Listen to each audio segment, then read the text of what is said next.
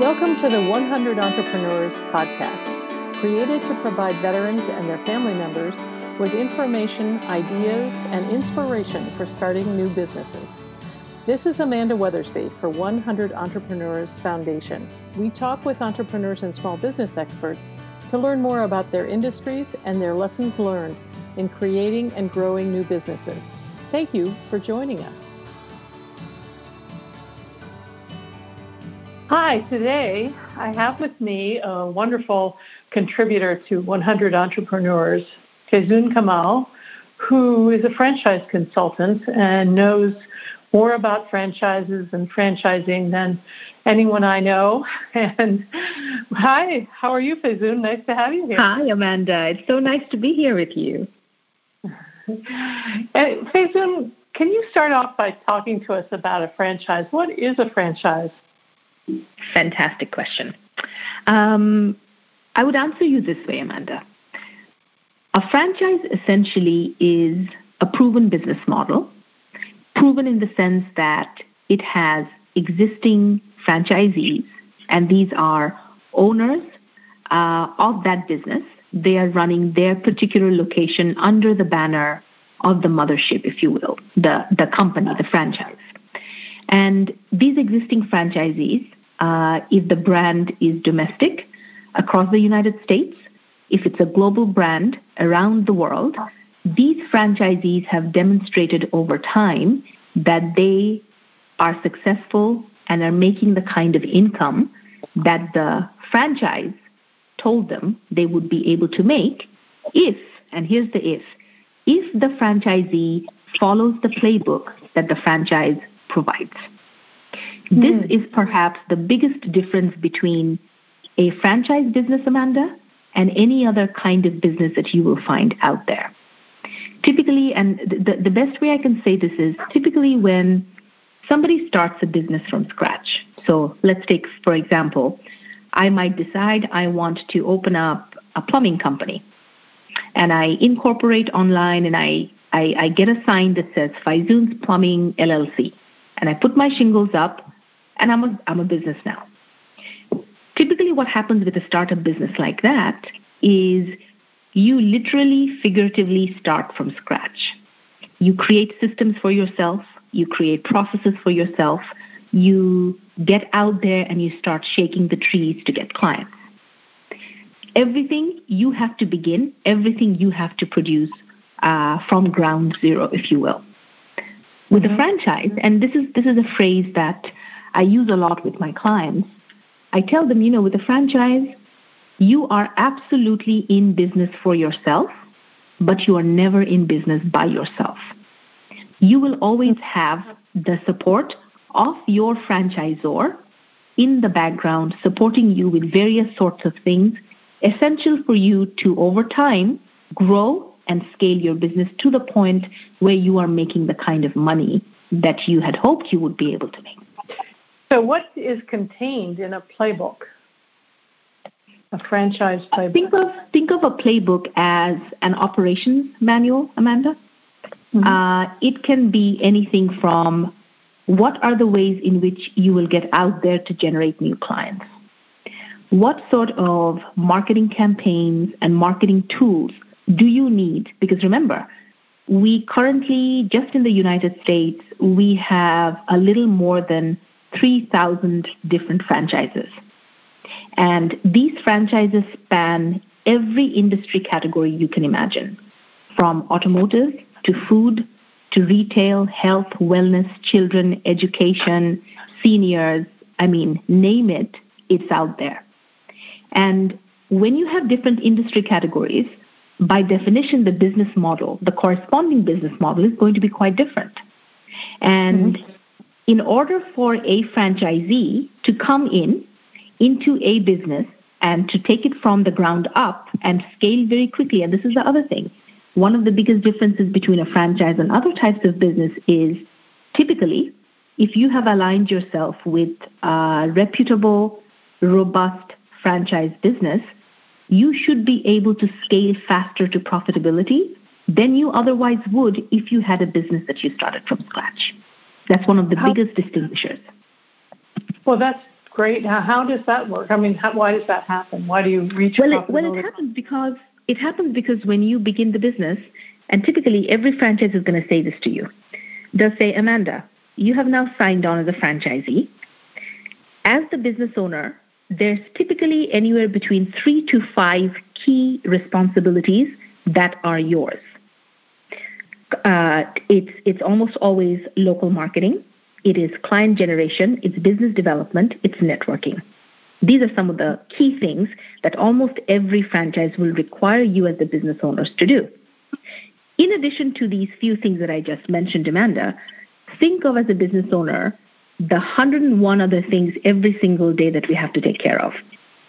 You're putting out information, you know, this is the age of social media, letting people know that you are out and about and you're offering a certain product or service. You are trying to update your website, you're trying to do billing and be billed for services you've provided, on and on and on. With a robust franchise, the franchisor is going to say to you, you, Amanda, go out there and take care of the three to five key things that only you and you can do. The other more what I call back end administrative functions, we as the franchisor are going to take care of those. Mm-hmm. This is what distinguishes a franchisee from a, from a small business owner in that you have now, as a franchisee, freed up a, freed up a significant amount of your time every single day to be able to hone in on the key core couple of functions that you should do. And if you take time away from those activities and do other, what I call non essential activities, you are essentially leaving money on the table. You are not doing what you need to grow your business and add to the bottom line. Mm-hmm. And the franchise will tell you every single time you should not do that. This is what we are here for. You're paying us a monthly royalty. We are providing a service to you, and the service includes A, B, and C. Many, many of the back end administrative functions, which if you are focusing on as the owner, you are essentially wasting your time. Hmm. Well, Does that make sense? Yes, and so as a franchisor, you have business development occurring on the local level through your franchisees, and mm-hmm that, but they own that business, and somehow they participate. They, they, there's a payment to the franchise to, uh, on the basis of those businesses. Correct?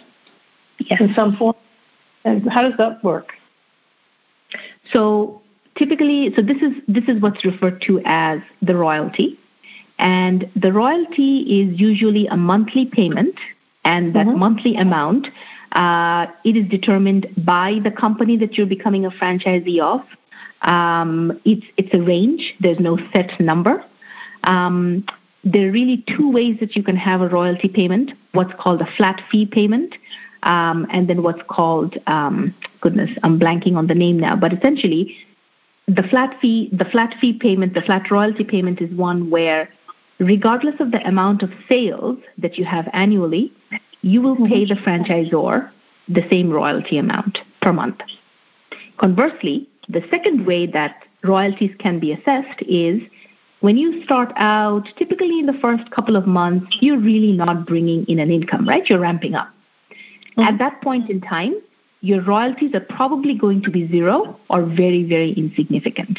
And as your business grows and as your sales grow, the royalties increase correspondingly.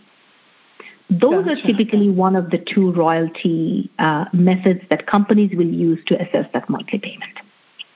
Mm-hmm. Very interesting. So the key things that the, the way that a franchisee pays for their franchise as a business, what are those elements? What how do they what is it they need to fund for their franchise typically? Perfect. That's a great question. It's actually one of the biggest concerns, as you might imagine, that clients have when I begin working with them.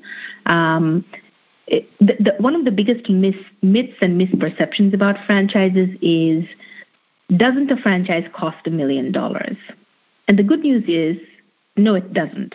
Are there mm-hmm. franchises that can cost you a million and upwards? Absolutely but not every single one of them requires this this large of an investment. Um, let's take, I'll give you a hypothetical example. Mm-hmm. A client chooses a business and the all in investment, now the phrase all in investment includes a couple of things. Uh, the all in investment of this particular business is $150,000. It will typically include, number one, the franchise fee. The franchise fee, Amanda, it is a one time fee that every franchise company out there will assess you, the client, when you mm-hmm. buy that business.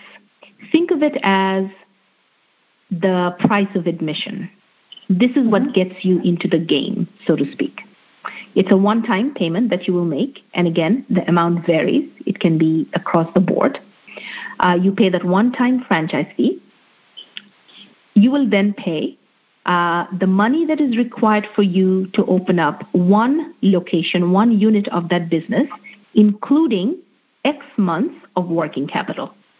And the X months, it is really determined by the franchise that you are buying into, where they will say the $150,000 all in investment amount that we've given you includes three months of working capital when you first open your doors. It includes six months of working capital, whatever.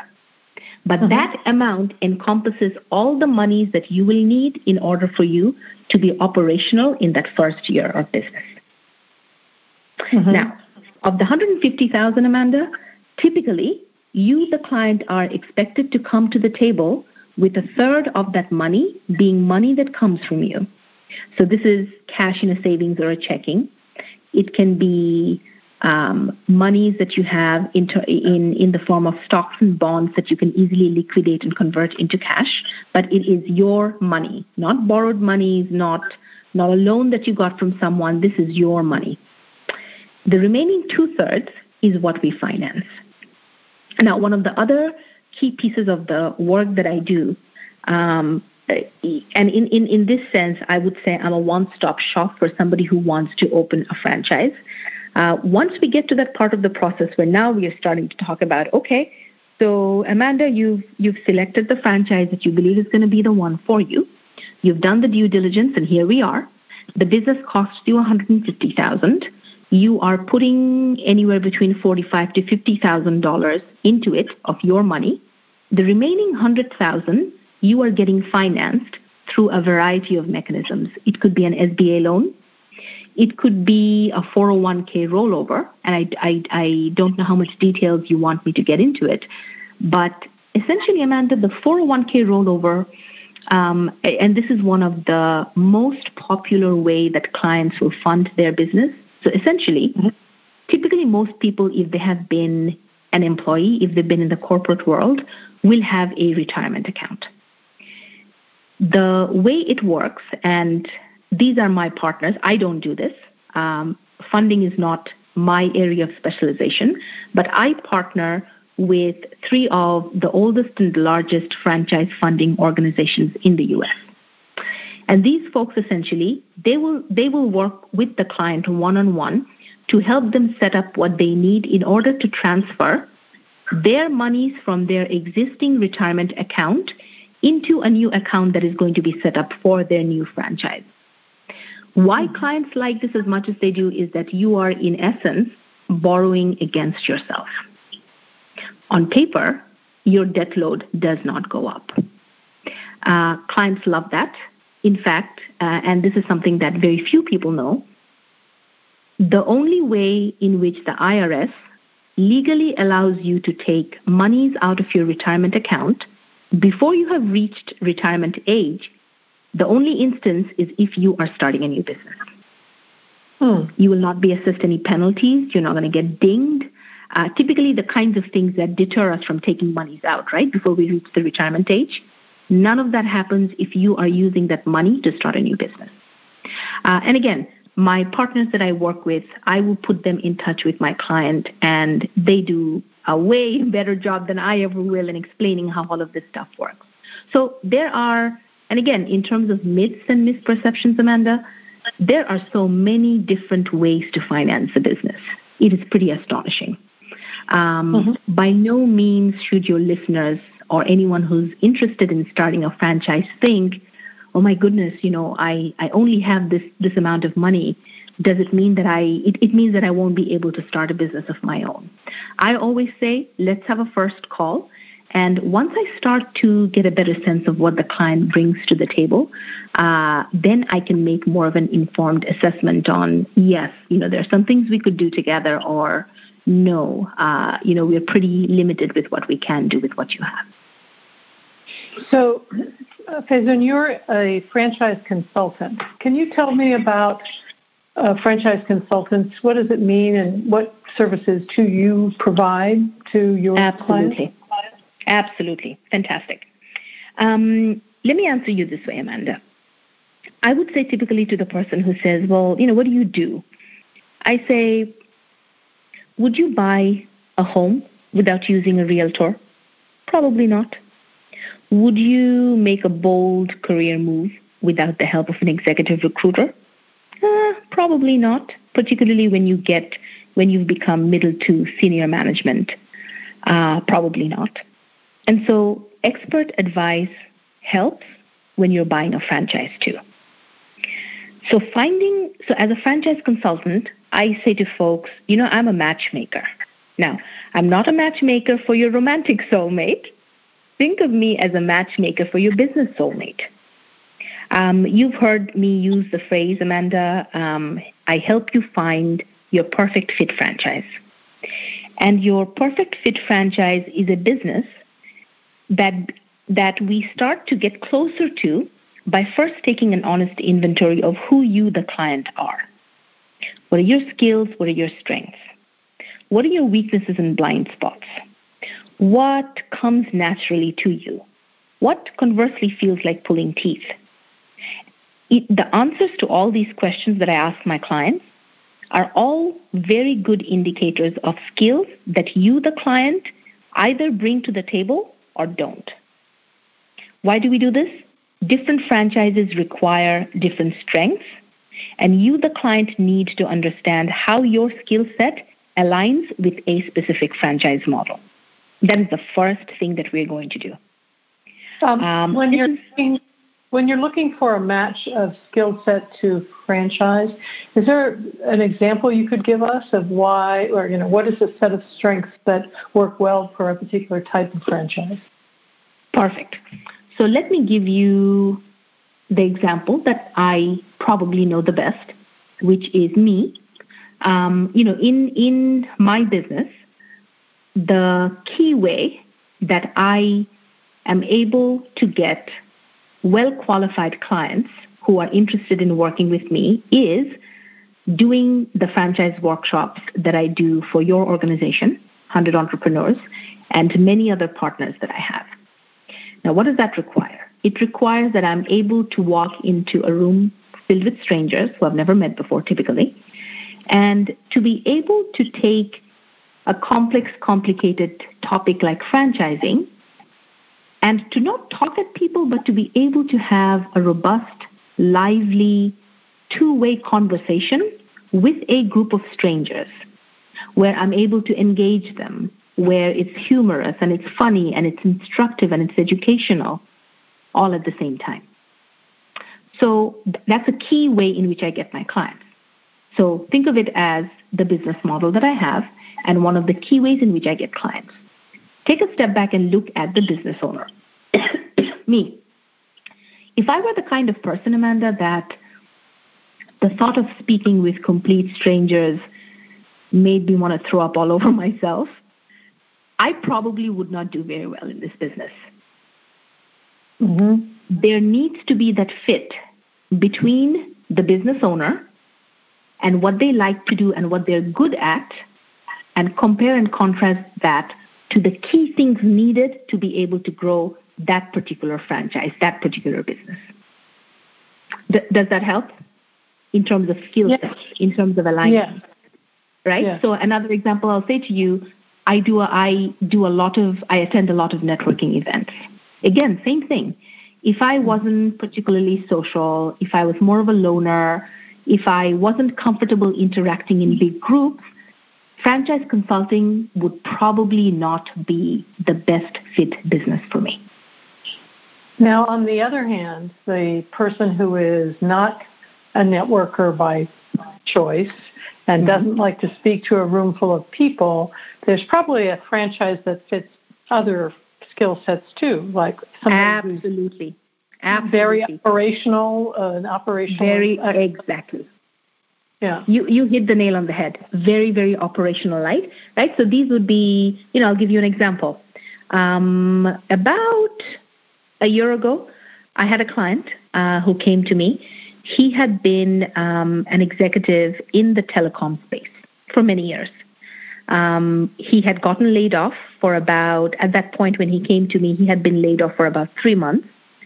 He had applied to various jobs, absolutely did not get the kind of response he was hoping for, finally made it to a couple interviews, and essentially was offered positions at a level that was much, much lower than what he had left. Pay cut, title cut, name it. And so he thought about it. He looked at it and said, "You know, I am I'm getting cl- I, I'm in my early 50s. Um, ageism is very much well and alive in the corporate workplace. Uh, businesses are trying to add to their bottom line by paying as less as they can to experienced employees by bringing in younger people. He recognized that and he said, you know, I think a franchise at this point is the best option for me. So I did with him what I do with everyone. We started with the skill set inventory. And what came out of it was um, this client, he had an incredibly strong skill set in two areas. Number one, he was a whiz at operations, given the work that he had done in the corporate world. And then the second thing, he was fantastic at leading teams of people. Fast forward, we, and I'm giving you the abbreviated version here, Amanda, obviously. We mm-hmm. took those two skill sets. I then looked into my inventory of businesses. I gave him, and the other thing he said to me, he said, You know, I am, um, I have a large family. I have aging parents. Um, that is a space that I am, I can't, I, logically, I couldn't tell you why, but I'm innately drawn to older people. I understand them, I understand their needs. I, I enjoy that. And this was this is information that came out of the detailed, extensive consultation that I do with each client. So I took I I, I, I kind of took that little nugget. I took his two skill sets, ops and HR, team management, and I looked into my inventory and I gave him a business that is referred to as an in-home, non-medical senior care business. This is a business in which he, as the business owner, is responsible for hiring a team of people who are going to be the caregivers. His team, they will go out and service clients who have aging family members, etc., in their homes, provide companionship, care, non-medical care, etc., to families as they need it. Um, it was an absolute fantastic fit for him, and he could not have been happier. So here you go, right? So, Telecom executive okay. running a senior care business. Okay, that's great. So, um, what about veterans? Do veterans make good franchisees? Ah, I love that question. The answer is, Amanda, absolutely, absolutely yes. Veterans make amazing franchisees, and I'll, I'll mention a couple of things, right? Um, I say to the veteran audience, yours being a classic example, you know, boys and girls, the military taught you self discipline, leadership, and teamwork. Can you take those skill sets that you've learned and parlay them into owning your own business? And people think about this for a moment. And I say, you know, many of the factors that made you as a veteran excel within the military environment is exactly what makes you excel within a franchise environment. Number one, franchising represents a marriage between the self start world of entrepreneurship and the rigorous discipline needed to follow a playbook and execute on a proven plan. Hmm, where else do you need to follow a playbook? And then the second thing I would say the ideal franchisee is someone who can take direction and work within guidelines provided by the franchisor but who can also independently, effectively lead a team and get things done. I find veterans are excellent at these two qualities. They have outstanding leadership and teamwork skills, number one. Again, number two, they have the ability to implement and execute systems. At the end of the day, a franchise, I say to clients, a franchise is not about a product, it is not about a service. At heart, a franchise is all about its systems. And you've got to be able to follow the system, implement the system, execute the system. Um, I would say so much so, uh, you know, one in every seven franchises uh, is owned by a veteran. Uh, it's a number that the franchising industry has actively worked to increase. Uh, and you, Amanda, I think you know about the VetFran program.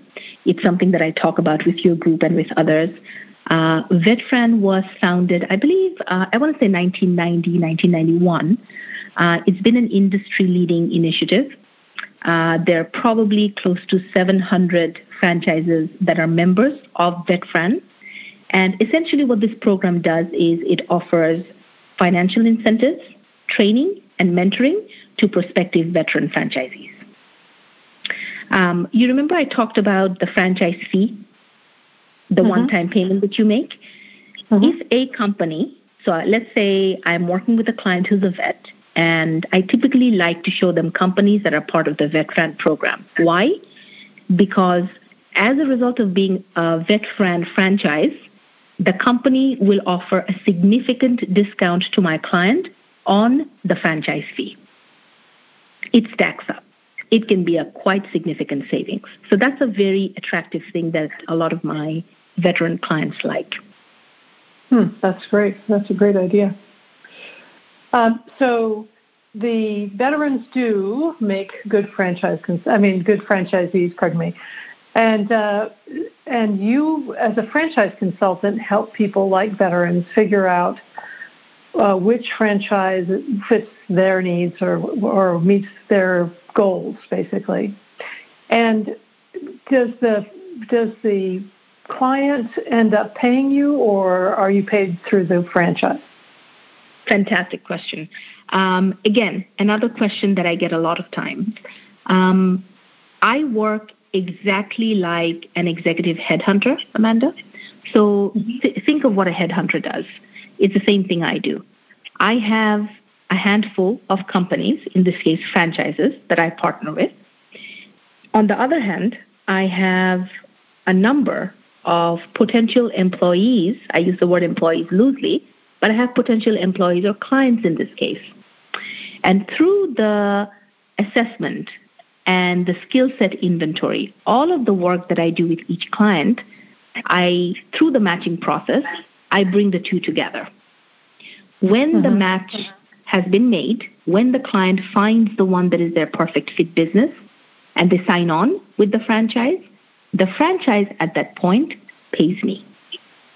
I see. So the client never pays me a penny out of pocket.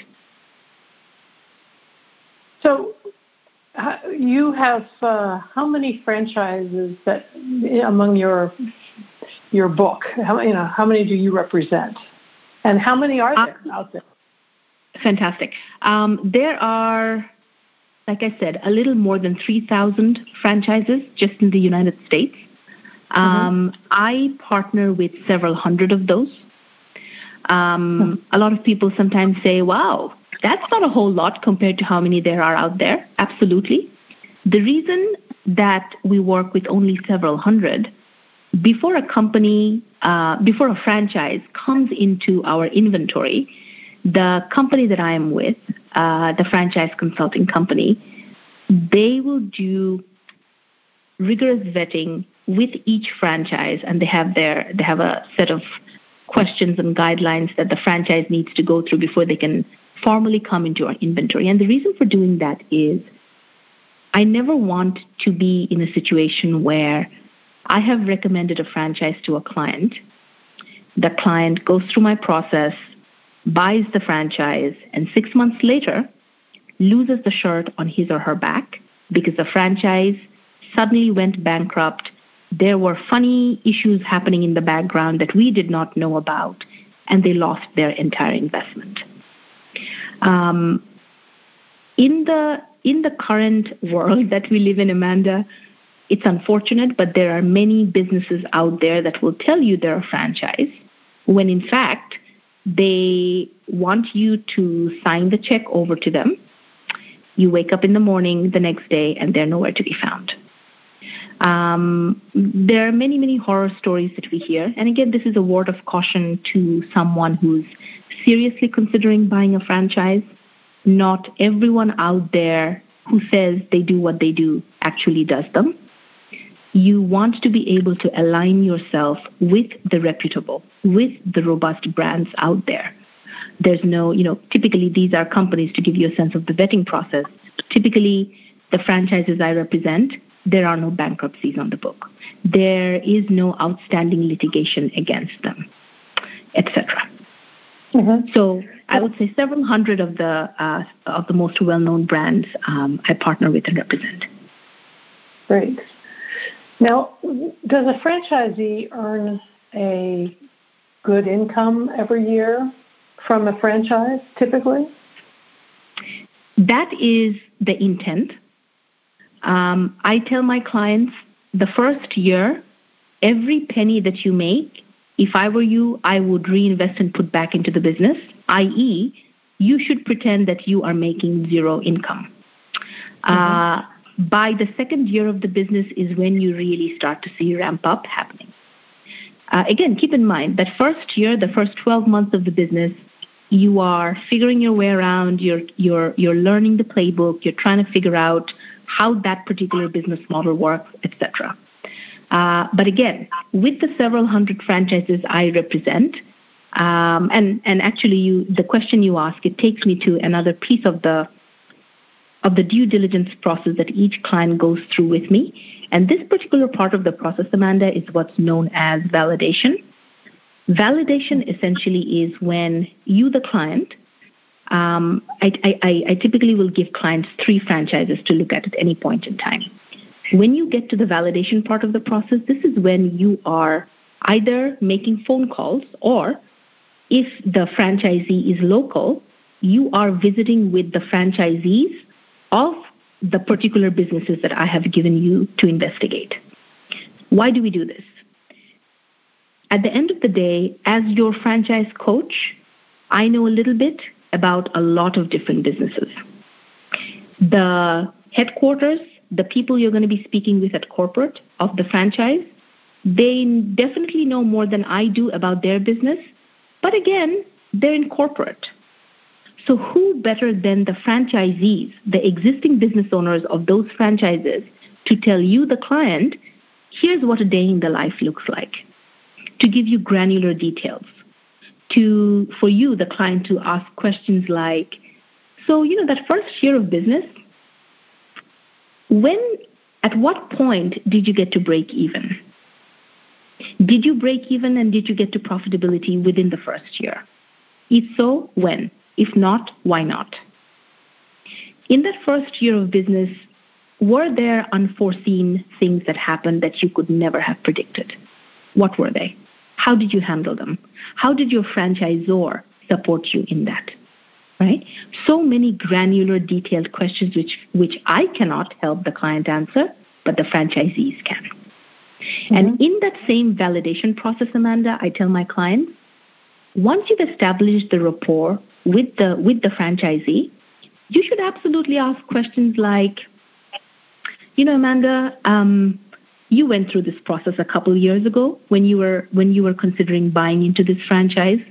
So I'm sure you can imagine one of the biggest questions that I have in my mind is is this franchise really going to be able to help me make the kind of income that they're telling me I can make? When did you get to that point? How much did you make by the end of the first year? Now, this is so this is through validation. The other way mm-hmm. that clients will find out if in fact that business can give them the kind of income they're looking for is when they do a review with the franchisor of what's known as a franchise disclosure document. Now, you've heard me talk about this many times.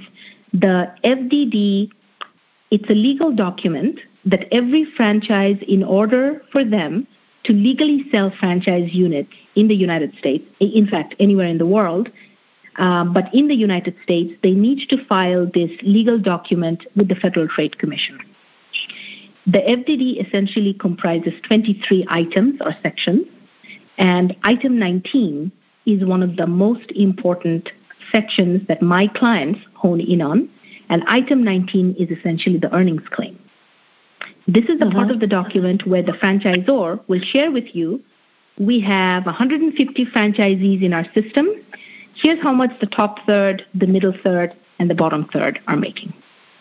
Right? So there are different ways that the client starts to figure out as they get deeper into the due diligence process is this the franchise for me or not? Based on not just the income question, a variety of other questions that may be particularly important to them, to the client. Mm-hmm. Mm-hmm. Great. That's wonderful.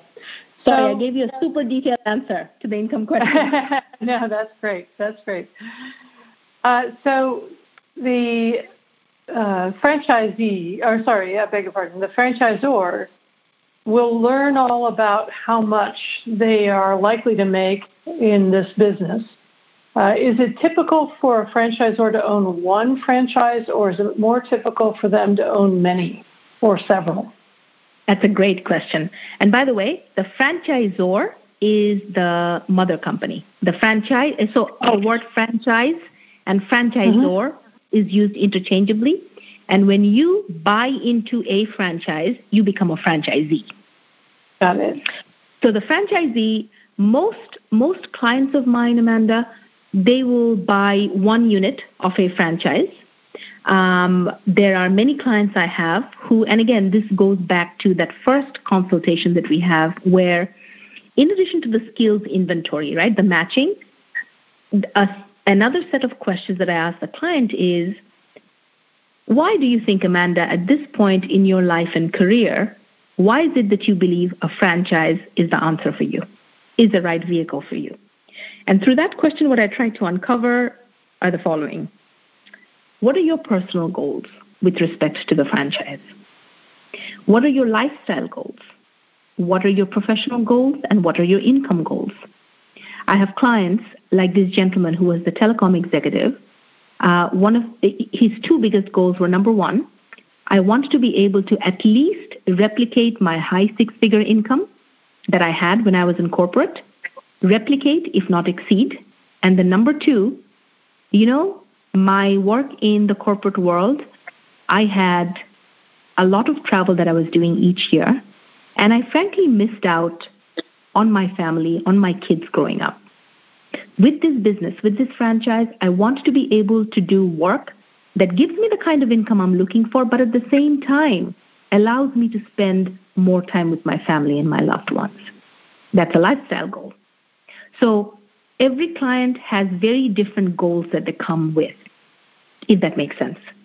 And then once once I have a better understanding of that, I know the nuances of the different franchises I work with, and that's where the fit starts to happen, where the matching starts to happen.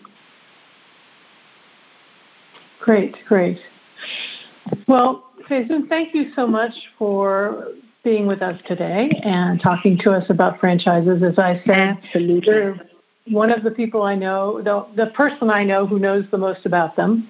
Uh, and uh, I uh, and I very much appreciate you taking the time.